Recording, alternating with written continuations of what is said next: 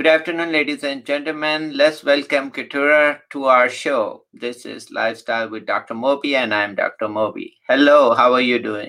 I am wonderful. Hi, Dr. Moby. Thank you so much for having me here today. Okay, well, thank you for coming. So, tell us about uh, what you normally do Absolutely. So I work as a coach and I work specifically in the area of emotional fluency.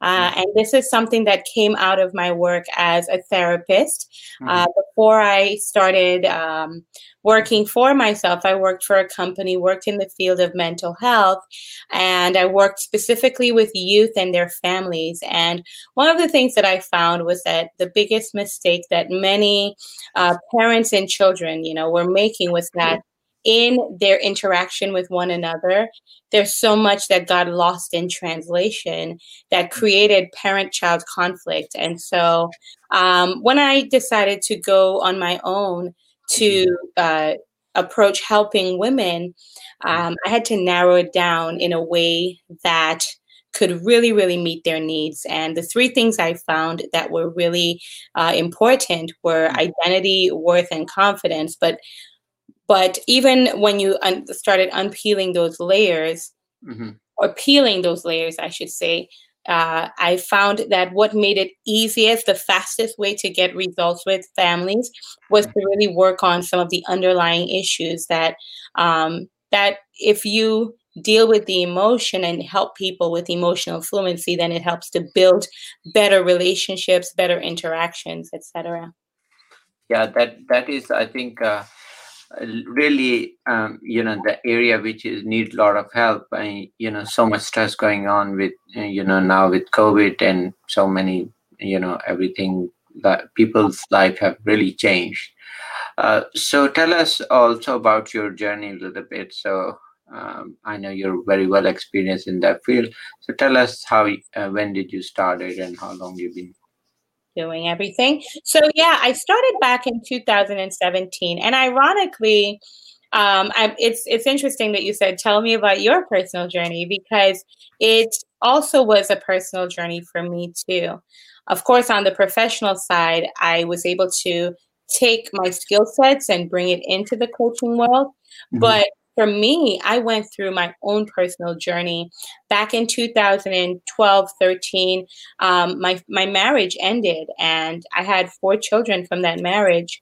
And there were a number of factors that contributed to the marriage ending. But in the transition of being a single mother and also somebody who um, I was still young and I wanted to be married, I wanted to find love again. Hmm. Uh, but there were a lot of what I would call issues within the tissues, you know, that hmm. existed um, that I I wouldn't say I suppressed it on purpose. It's just sometimes life happens. You know, you you you just have to keep moving.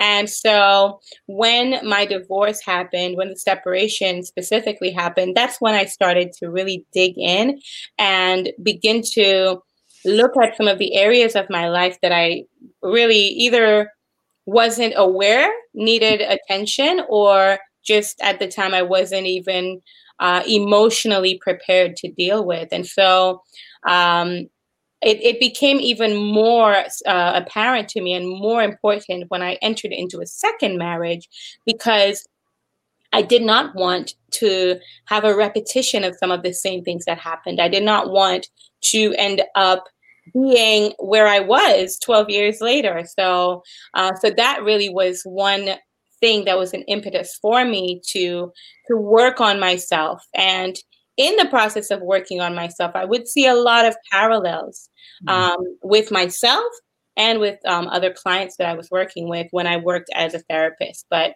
um, these are all things that contributed. Mm, I know, and that is, uh, you know, speaks volume that, you know, uh, first of all, you know, I really congratulate that you came out of yourself, uh, believing in yourself, and not only believing in yourself, actually navigating through such a difficult time, you know, emotionally as well as, you know, a lot of uh, dynamics financially and 10 other things going with it, right?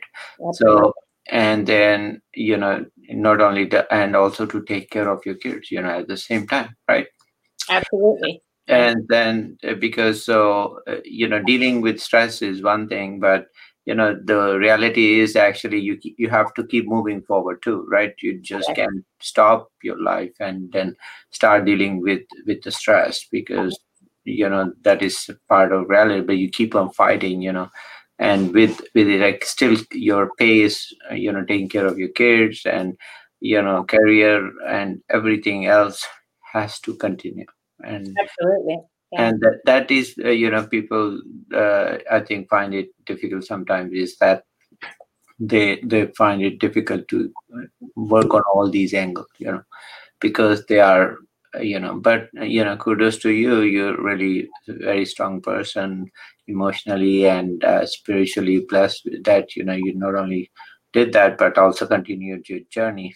And now look at you. You are uh, really helping so many people absolutely you know i never i never would have thought that personal development coaching i never would have seen it in the future for myself and um, sometimes i call myself an accidental entrepreneur because when I began sharing with people like in my personal journey and and that's the thing it's like two parts. There's the one where I was working with a company for a company and I saw the need, but what really pushed me was not just that. It was as I started going through my own personal transformation and I started seeing different sets of results in my life, people would ask me like, "Hey, you know, you're so joyful what about you know your children? How did you go through a divorce and a remarriage a blended family? Because my husband um, his first wife passed away and he has a child from that marriage. So i have five children total um, with the blend. And mm-hmm. uh, you know divorce could be something that it takes a heavy toll on families. And many people saw just how we gelled well together. But not only that, even with my ex husband, the relationship um, that everybody has, they just wanted to know. And I started realizing that, you know what? There's something unique, there's something different about the way that I was approaching it. And so I had to start asking myself questions and writing it down and journaling it down so that I could present it uh, to people. And that is really when I said, huh, there is a unique method, and I call it the bold power method. And if you want me to share what that is, um, sure, definitely.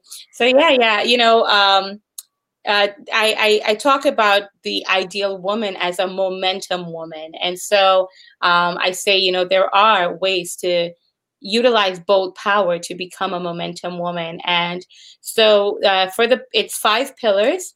Mm-hmm. Pillar number one is the posture of your heart. Mm-hmm. Pillar number two is ownership. Pillar number three is what I call womb wisdom. Mm-hmm. Pillar number four is empathy. And number five is reverence. Um, so, in these areas, that's what I know worked for me. And in presenting it to other people and really helping them adopt this model for building upon their skill set, specifically uh, their emotional, uh, in, uh, not just emotional intelligence, but emotional fluency. Um, it's really an area I've seen lots of amazing results that I never could have imagined. You know, I was just trying to live and live well. You know. Wow! Wow! I mean, I would congratulate again. You know, this is fantastic. You're just describing you know those five pillars you came up with. So let's uh, dig a little bit deeper into each. And so for audience sake so they kind of get benefit out of that. So tell me a little bit about when you say you know that a first one first pillar is your heart right? Yeah, yeah. I know we probably don't have enough time to go through all of them, but um, you know, emotional fluency for me is the awareness that of the role that our perception plays in our understanding of things, our understanding of our strengths, our limitations, our experiences, mm-hmm. um, and shaping our internal and external environment. And you know, life happens to us. It, it just comes at you. Uh, mm-hmm. Whether it's you you you go through something tragic or you had to move from a place and just different events that could happen in our lives. Um, but specifically in the area of, of, of personal relationships and interpersonal relationships uh, the posture of the heart why i why i emphasize the posture of the heart is because you know out of the heart flows the issues of all of our lives you know? Um, whether it's a personal relationship, work relationships. Nowadays, people don't want to just have a job, right? They mm-hmm. want a job that they're passionate about. They want to feel like they're contributing. So everything now is being connected to our heart. And so, with the posture of heart, I talk about three types of relationships that we need to have the relationship with the person walking ahead of you, which is leadership. Then there's the relationship with the person walking with you, and that's more of a partnership. And then the person walking behind you. And why I frame it that way, I, and, and uh, I didn't say what that final one is, it's mentorship because we're also meant to give back, right? If you're emptying your cup out all the time, then you feel worn out. You feel, uh, you know, just just depleted, and that can build resentment. It could build bitterness. But when you're pouring out and still at the same time getting, you know, poured into, then then you have more of an appreciation for everything around you. Um, but also that partnership aspect of it, it helps it helps with understanding um, expectations better then even in, in certain relationships if you know where that person is if you know okay they're walking ahead of me they're walking with me, they're walking behind me. Then sometimes when our expectations are not met in relationships, we we get angry, we get upset, we get hurt, we get disappointed. But if you have a clear understanding of what it is that you should be expecting out of that person, then mm. it's easier to navigate through uh, these uh, relationships without your needs not being met, number one, and without your expectations being left um, unmet as well you know? And i know there's not enough time to really really unpack it you know? But i want them to at least think about you know the person walking in front of you with you and behind you because it really really helps to to frame our interaction so much better. Mm. and also yeah no no but feel free to uh, dig deeper so makes it under you know we can definitely we love to have you back you know yeah, because yeah. this is such an important topic you know and you know emotional spirituality and uh, you know well-being that is so needed right now and every time. Uh, but you know, uh, and we'd love to hear more details. But feel free to you know dig to your style, whatever we can do for this episode. We still have a little bit time, um, so we can really go a little bit deeper if you need.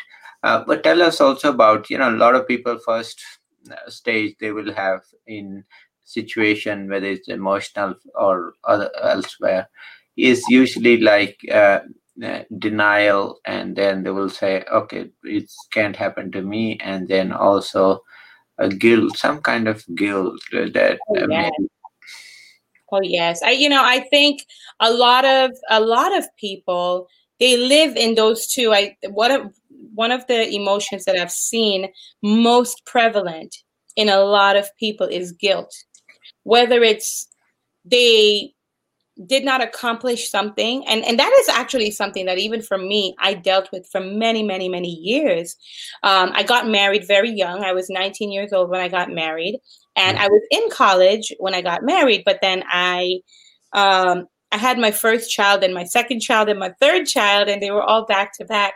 And similar to myself you know uh, many people whether it's something they didn't accomplish or an opportunity that you feel like you missed out on or just being a certain place in life that you think you should be uh, by now. You may look at your friends you may look at your contemporaries and see mm-hmm. their accomplishments and feel like well i don't i don't meet up to that standard. But i always tell my clients you are exactly where you need to be right now and if you're not able to really j- have joy in the moment, to embrace what is, not just to focus on what isn't, but to embrace and to be grateful for what is, then you're constantly going to be feeling like something is missing. Mm-hmm.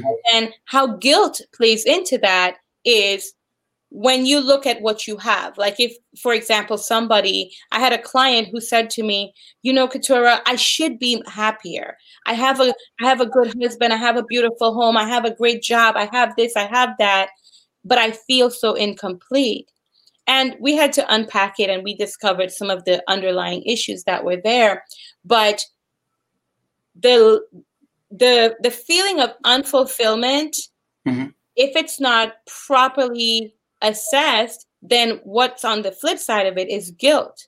Because then you know that, well, it could be worse, it could be this, it could be that. And rather than just being in the moment and being present, um, then that creates problems for people. And I do have a, um, a, a technique that I share with my with my clients, and I'll just share it right now.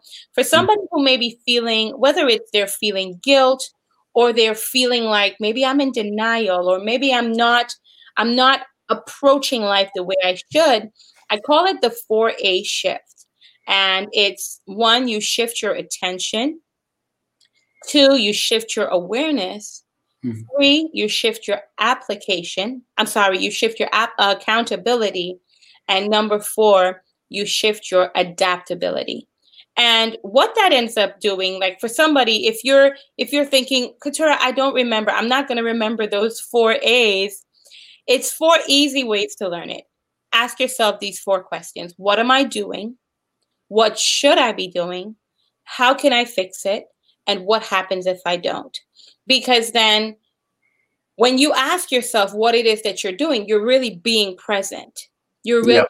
You, you, know you really are allowing yourself to be present and you need to be honest with yourself as well mm. and mm. what should i be doing this is where you're digging into your capabilities and and there's more to this part but i i think somebody listening right now, they could hmm. still benefit from it. Yeah. And if you'd like to learn more, you can always, uh, you know, reach out. But um, that number two part, uh, shifting your awareness, mm-hmm. Mm-hmm. identifying your capabilities, identifying where you may think you have limitations, but you actually don't. And many times people actually fight for their limitations. They'll say, oh, that's just how I am. Oh, I can't do this. Oh, but then when you really start asking yourself, what should I be doing?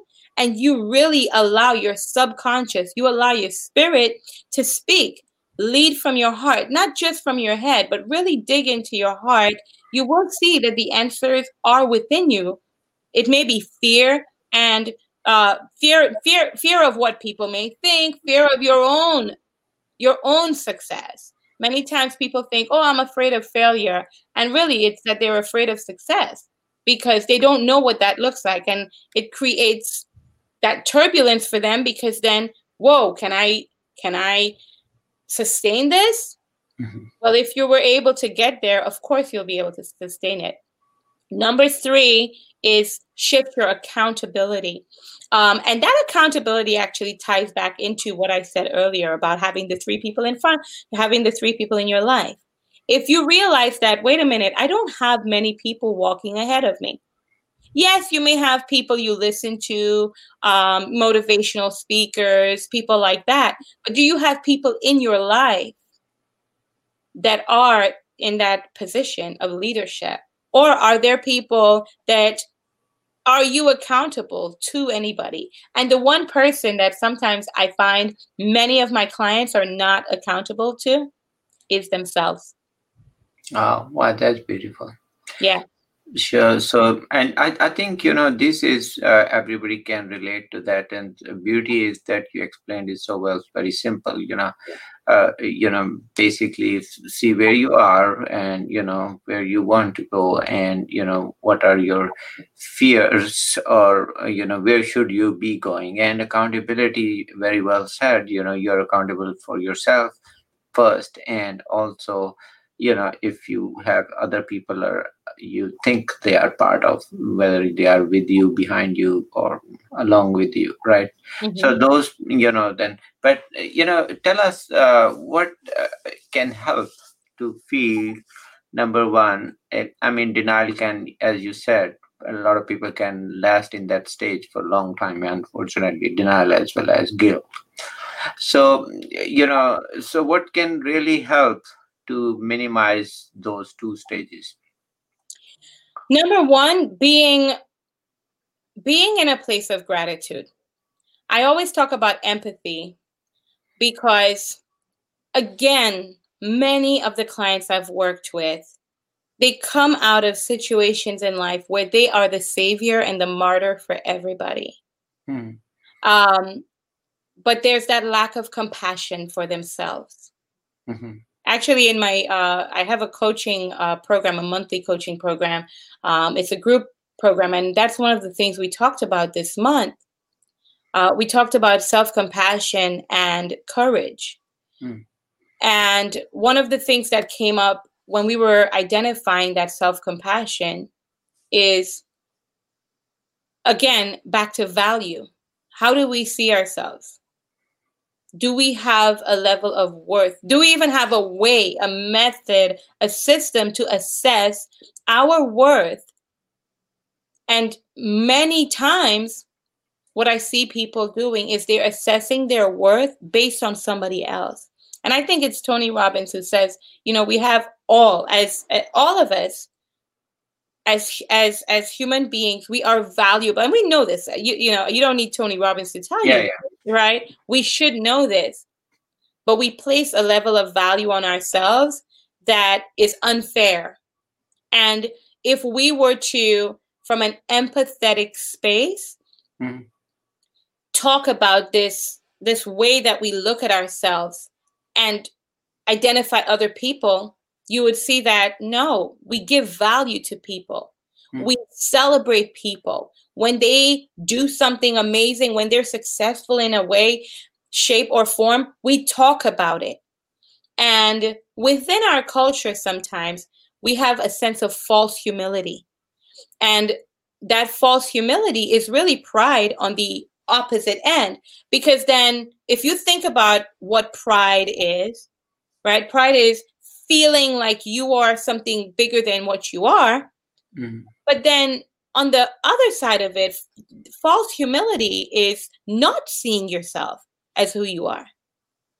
And so I think how somebody could remedy guilt and rem- remedy denial is just being honest with ourselves mm. and being compassionate with ourselves as well. Not feeling sorry for ourselves or saying, oh, you know, but really give yourself a break. Mm. We're hard on ourselves. Mm-hmm. And, yeah. you know, we're, we're extremely hard on ourselves. And, and depending on how we're raised, what we value, we can be so much harder on ourselves. But if we were to take a moment, if you just take a moment and say, hey, what have I? Even when you do the what am I doing? You will see that you're doing so much more than you realize, so mm. much more than the average per- average person. Mm and that is uh, such a you know beautiful concept. First is gratitude you know like you said. Uh, you know that kind of changes the whole perspective in my opinion too. That once you realize when you wake up and you realize thank god or thank whatever you believe is that um, you know i'm alive and i can see people walk and come out of the bed mm-hmm. or look outside and enjoy i think that is marvelous you know if you look at now people who are sick and then they are uh, god forbid in icu or somewhere you know not feeling well and or they can move ask them or even feel for once that if your arm or uh, you know any part is not functioning then you realize that how precious everything is. Yeah. So, so that I mean, changes I'm sorry. No, no, go ahead. Now, I was just going to share something else that, you know, I think could help them as well, too. Um, you know, and just having vision, it, it really, really changes things because we can allow we can allow ourselves to be to be blindsided by so much and the, the way we defend it is through um, being in denial. I see denial as simply a defense mechanism. Mm. You know, it's just a defense mechanism that people use to to not have to show up more for themselves, to not have to show up at the highest level. But if we were to have a clear vision, you know, um, of what we want, and not just being outcome driven so much, but how do I want to feel? How do I want to experience life? Not just what do I want to accomplish, mm. um, but the the intangibles of life, especially when we look into to those things. Mm. If we if we break it down from that, you know, and allow ourselves to to dig into insight driven inspiration, not just okay, I want to do this or I want to do that, but insight driven, mm. where where it's not just about the thing anymore, mm. but about a state of being. Um, that changes things. That because if you want that, if you uh, you know, I my my husband always says this: a person who is seeking truth is never it, it's never going to not find it. If what you're seeking is truth, you will find it. And sometimes we seek answers and we seek things that'll pacify us. But if it's truth that we're after, we will not we will not stay in denial. Mm. You know, and be open to truth. No, that is true. Probably denial is the first mechanism anybody has, and then so usually, you know, we tell people just to, you know, move on from that to, you know, and and the guilt because first of all, nobody deserves to feel that way, and then even if you feel, you know, we have to acknowledge and move on to the next and that would be you know exactly your four A's and pillars. Those are so important. So uh, we have reached to the end of our uh, discussion. So any final thoughts you have for my audience? Well my final thoughts for your for your audience i would say there are so many things that steal from us. They steal our time they steal our joy they steal our energy. They steal so much. But if we if we are the gatekeeper of our hearts, or the gatekeeper of our lives, then the one thing that we will always do is to safeguard our home. And when I say your home, I'm talking about, you know, your body, your temple. You would safeguard that from any thieves.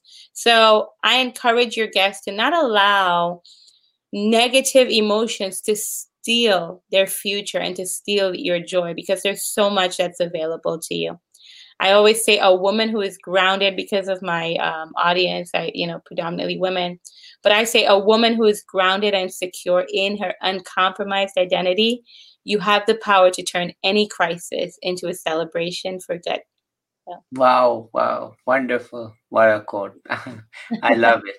Okay, so that with that uh, uh, beautiful words, I don't think uh, I have much to add than to uh, say make sure you know people follow you and uh, tell us also about how they can check your. I know you have a website. Yes, you can find me on my website. It's keturah K E T U R A H Mm-hmm. R-O-S-A-T-O dot com. And I am on social media at the same handle, Keturah Rosato. So if you go to Facebook, you can find me there at Keturah Rosato and on Instagram as well. Just type in my name as one word um, on Instagram and you'll find me. Okay, well, thank you for coming to our show. It was pleasure and love to have you back. Actually, so it was such a fascinating talk on all the emotions and spirituality. Take yeah. care and thank you for watching our show. Thank you.